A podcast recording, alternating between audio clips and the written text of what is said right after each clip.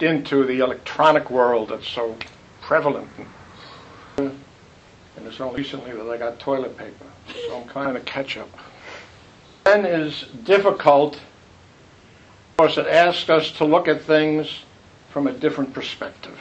We get very habituated, take the same route.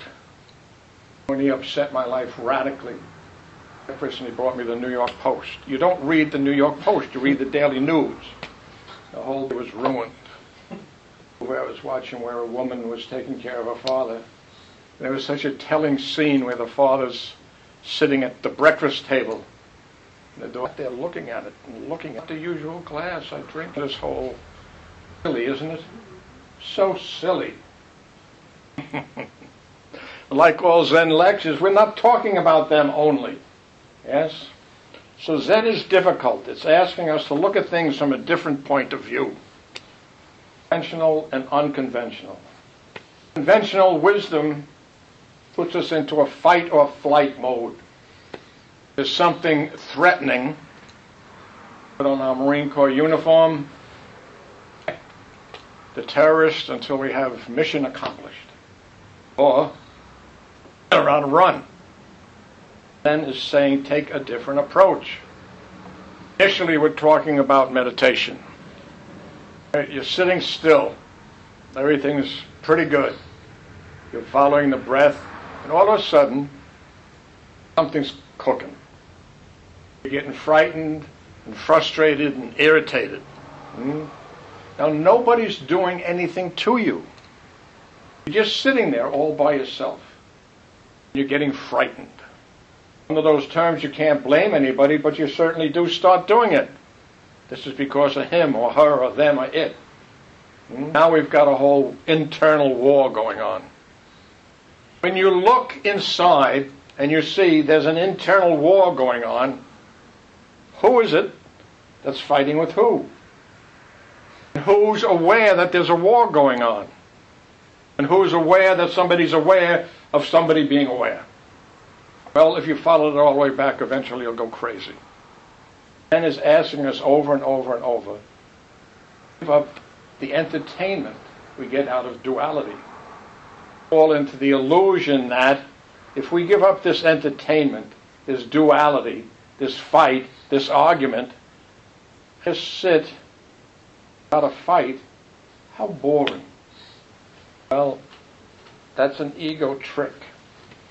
At some point, it's going to happen. You'll sit and you'll collapse.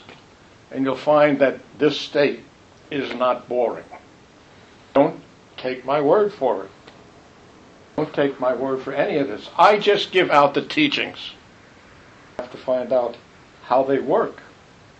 Do they work? Is this just a lot of nonsense? Sitting here with your legs crossed, fighting your mind. Those who like the idea of karma, Carl likes to talk about just sitting is to cut through your karma. Well, you can look at it from another angle. Just sitting allows you to cut through your ignorance. This is a condition of ignorance. This against that. And nobody's going to win. Mm-hmm. Cynic is to the devotee, right? You have a cynic and a devotee. Cynic says to the devotee, look at all the devotion. Look at everything you're doing. Has it solved the problem? And the devotee has to say, the devotee says to the cynic, look at all your cynicism. Has it solved the problem? And the cynic has to say, no, it hasn't. Well, they have to get married. Cynicism is good because it cuts through the naivete. The devotee can get caught in a lot of naive ideas about hallelujah and salvation. The cynicism cuts through it. But if you make it a way of life, it turns into poison. And make devotion a way of life, it stifles. So again, get away from the duality.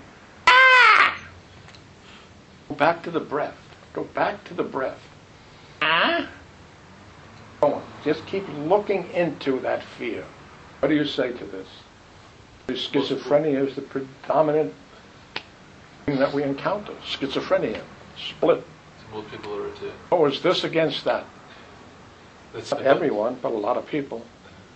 Yes. Majority. Yes, indeed. No question about it. So doesn't the majority rule?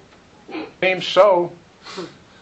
Problem is, in that condition that you describe, it rules, except there's a higher power, or a stronger force, or intelligence creeps in. There is a crack, a crack in everything. That's how the light gets in. Bell that still can ring the bell. Manifest Buddha nature.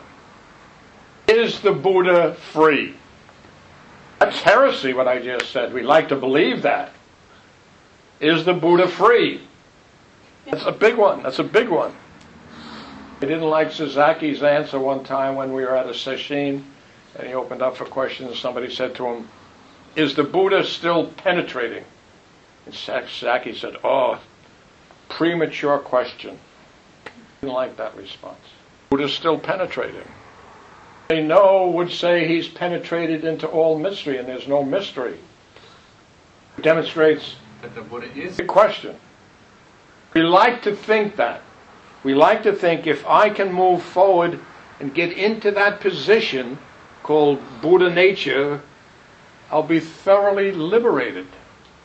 Step out of a moment. And we can. Common activity we observe is schizophrenia. We don't like that label. That's a psychological label. You're schizophrenic. No, no. We're all schizophrenic because schizophrenia implies a split. It gets very complicated when you have multiple personalities. Hmm. Know what I mean, right? Who are you talking to? Which one am I addressing? Who is the Buddha? Who is the Buddha? That's what we're doing here. Is that what we're doing here? I don't know what you're doing. That's what everybody else is doing, me included. I don't know what you're doing. What are you doing? Kidding. on, on good days. Onward and upward. Mumbling, Is that the same as saying who is the Christ? I guess it would be. Will the real Christ please stand up? There's an interesting phenomenon that we deal with here in the West, dealing with Eastern Buddhism. Buddha? What are you talking about? We don't know. We're not saturated with all sorts of other people's beliefs about what the Buddha is. We're kind of open. We're kind of free of dogma. But in Christianity, we've been saturated. Even if you're Jewish, you're saturated with Christian dogma. Our laws are Judeo Christian. Which one of those Christ is the real one? Does it really matter? Well, you have to ask that question. Does it really matter? I once asked Father Roach about the Buddhist idea of you must slay the Buddha.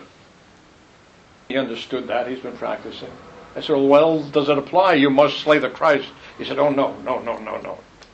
Later on, many years, I read a book by a Catholic priest who's also a Roshi, and he says that very thing. You must slay the Christ that you've been taught about, that you've been indoctrinated with, that you've been lectured about, and find the real thing. Many people would say you find the Christ, you find the Buddha, you find the Buddha, you find the Christ, because the essence. What is the source of Buddha nature? What is the source of Christ's nature? That's what we're interested in. There's a fellow, ironically, fundamentalist Christian on the subject, but he said to me, asked me, Oh, the rules aren't important. I listen to Spirit is leading. Rules can become too intellectual, too they can trap you. I'll go on talking for the next however. The theme will always be the same, pointing at the essence. What is that? What is that? That doesn't mean anything. Death are of supertence lost. Each of us must awake, awaken, take heed. Anga relationships become complete. May my Zen center flourish. Thank you for teaching.